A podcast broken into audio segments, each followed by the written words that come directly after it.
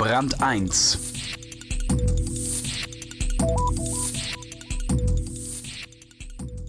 Dass man in der Schule fürs Leben lernt, ist in vielen Fällen eine gewagte These.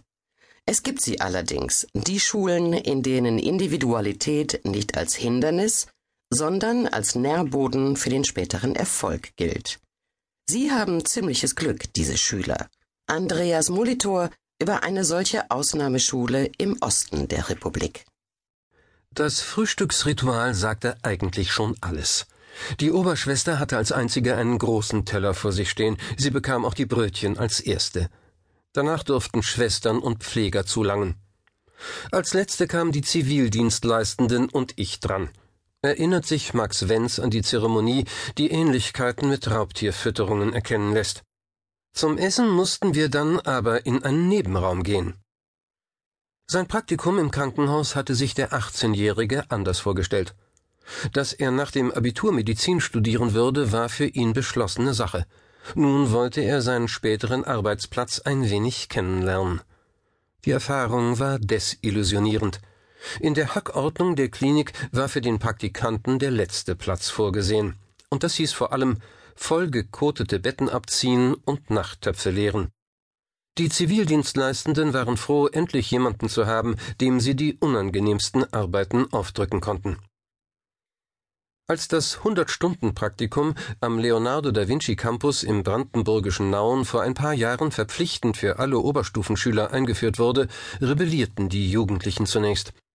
Das Praktikum bedeutete schließlich mehr Arbeit neben dem Schulpensum mit 32, 35 oder 40 Wochenstunden. Im Lauf der Jahre hat sich allerdings herumgesprochen, dass es den meisten eine Orientierung auf dem Weg von der Schule in den Beruf ermöglicht. So war es auch bei Max Wenz. Es war hart, aber es hat mir trotzdem viel gebracht, sagt er über die freudlose Zeit im Hospital. Medizin studieren will ich immer noch, aber die Arbeit in einem Krankenhaus sehe ich jetzt realistischer, vor allem die strenge Hierarchie. Den Leonardo da Vinci Campus, eingerahmt von drei Autohändlern und einem Baustoffgeschäft, findet man erst nach einigem Suchen.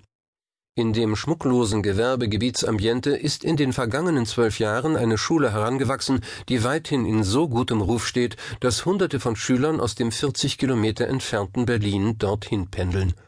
Die Schule, gegründet im November 1995 als Freies Gymnasium Nauen, ist der Gegenentwurf zur Normschule, in der es darum geht, dass im 45-Minuten-Takt alle zur gleichen Zeit gleich schnell das Gleiche lernen. Obwohl die Arbeitswelt, auf die der Schulbetrieb vorbereiten soll, längst nicht mehr diesem industriellen Rhythmus gehorcht. Diese Erkenntnis gehört sozusagen zum Gründungskredo der Nauener Schule. Sie stellt das Individuum und seinen ganz persönlichen Weg durch den Dschungel des Wissens ins Zentrum ihrer Arbeit. In der Individualität schlummert die Kreativität, sagt die Schulleiterin und Mitgründerin Irene Petrovic Wettstedt. Und gerade auf die kommt es heute viel mehr an als auf gepauktes Wissen. Sie ist überzeugt, dass Schüler ihren eigenen Weg finden, wenn die Schule das zulässt. An den traditionellen Lernfabriken sei das meist nicht möglich. Da verschwindet der Schüler nach und nach. Wir wollen unsere Schüler nicht brechen, sondern stärken. Starke Worte. Aber wie geht das? Zum Beispiel so.